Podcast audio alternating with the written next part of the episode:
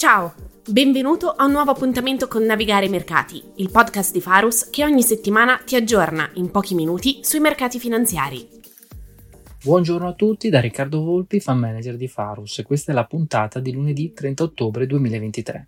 Si è chiusa una settimana contraddistinta da un azionario americano con un circa meno 2%, con un mese di ottobre che sta chiudendo mediamente a circa il meno 4%, portando gli azionari a circa meno 10% dai massimi, con valutazioni decisamente più interessanti rispetto a mesi fa per affrontare gli ultimi due mesi dell'anno. Sul mercato obbligazionario, nonostante i forti dati macro, in particolare il PIL americano, i tassi di interesse sono leggermente scesi, evidenziando come già molto nei prezzi. Entriamo in una settimana ricca di appuntamenti. Negli Stati Uniti avremo mercoledì la riunione della Fed dove Powell lascerà probabilmente i tassi invariati, giovedì avremo i risultati di Apple e venerdì avremo il dato più atteso della Fed, cioè il dato sul lavoro americano. In Europa atteso il PIL e l'inflazione. Vediamo i punti della settimana. Dati macro americani, BCE, stagione degli utili il solito punto sul valore. Partiamo dai dati americani. Giovedì è uscito il PIL americano che ha evidenziato una forte crescita, con una crescita analizzata del 4.9%, sostenuta per circa metà dai consumi e per quasi l'altra metà dalla spesa governativa. Partiamo dalla spesa dei consumatori, che è stata forte con un più 4%, sia per i beni che per i servizi. Tuttavia i consumatori stanno alimentando questo risultato risparmiando molto meno del solito. Anche i redditi reali sono diminuiti nonostante un aumento dei salari. La spesa governativa è aumentata per il quinto trimestre consecutivo in crescita del 4.6%, raggiungendo un nuovo record pari al 17% del PIL. Questo sarà il tema principale per le prossime elezioni, con attenzione alla riduzione del deficit. Venerdì è uscito il dato di inflazione preferito dalla Fed, il PCE, uscito in linea d'attesa 3.7%, che continua a scendere dopo il 5.4% registrato l'anno scorso. Quello che è emerso dai dati sulla spesa dei consumatori è che i consumatori stanno continuando a spendere di più della crescita del reddito reale. Infine le richieste continuative di sussidi per la disoccupazione che continuano a salire nelle ultime settimane. Si tratta di uno dei primi dati riferiti ad ottobre che evidenzia primi potenziali segnali di rallentamento della dinamica occupazionale. Questa settimana avremo il dato sul lavoro che ha sostituito l'inflazione come principale dato guardato dalla Fed. Passiamo all'Europa, dove giovedì scorso la BCE ha lasciato i tassi invariati, confermando l'atteggiamento più attendista, menzionando la parola weak e sinonimi circa nove volte nel testo di apertura prima della sessione delle domande, con riferimento in particolare al mercato del lavoro, oltre che alla dinamica del credito. Quello che sta emergendo un po' da tutte le banche centrali, e vedremo probabilmente anche Powell mercoledì, è un maggiore accento sui rischi al ribasso della crescita rispetto a quelli al rialzo sull'inflazione. Passiamo ora alla reporting season americana, che fino ad oggi circa la metà delle società ha riportato i risultati. Di queste, circa l'80% ha riportato risultati superiori alle stime di circa il più 7.7%. La crescita degli utili per il terzo trimestre è oggi al più 2.7% rispetto ad un calo che era di circa il meno 0.3 che ci si attendeva fino a qualche mese fa. Se il più 2.7% il tasso di crescita effettivo, segnerà il primo trimestre di crescita degli utili su base annua riportato da circa il terzo trimestre 2022. Per il 2023 le attese sono di una crescita degli utili del più 0.9%. La crescita degli utili è stata guidata dalle aziende con un'esposizione maggiore del 50% di revenue negli Stati Uniti, che sono cresciute del più 6.8% rispetto al meno 4.7% delle aziende con revenue internazionali, evidenziando la forza dell'economia degli Stati Uniti rispetto agli altri paesi. Vediamo alcuni spunti della stagione degli utili. Partiamo dai tech che hanno mediamente riportato molto bene come Microsoft, ma non è bastato a mostrare performance positive perché le aspettative erano un po' troppo alte. Prendiamo l'esempio di Alphabet che era sui massimi relativi di periodo, non è bastata un'ottima reporting con numeri in generale meglio delle attese, ma il mercato si è focalizzato solo sul cloud, che ha leggermente deluso e ha portato l'azienda a correggere di circa il meno 10%. Passiamo alle aziende maggiormente colpite dal rialzo dei tassi. un'azienda che si occupa di definire il rating dei creditori americani ha corretto di circa il 30%, evidenziando come il mercato dei mutui sia in forte calo, un calo di circa il 30-40% nel 2023, per colpa dei tassi troppo elevati.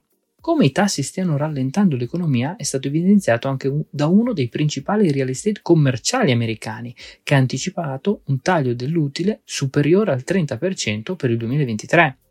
Passiamo ai consumi non discrezionali europei, dove si sta creando molto valore. Campari e Remi Contro hanno evidenziato prospettive più deboli per un forte rallentamento della domanda europea, diventando molto interessanti. Infine, come rallentamento stia arrivando, lo si vede anche dal settore automobilistico. La Tesla, Mercedes, Ford hanno rivisto una forte contrazione nei margini per il futuro calo dei prezzi che le aziende automobilistiche devono adottare per rispondere sia al forte aumento che avevano fatto, sia al calo della domanda, guidato dall'aumento dei tassi per il finanziamento dell'acquisto, aumento che ha portato sui massimi l'indice di mancato pagamento dei prestiti sulle auto in America.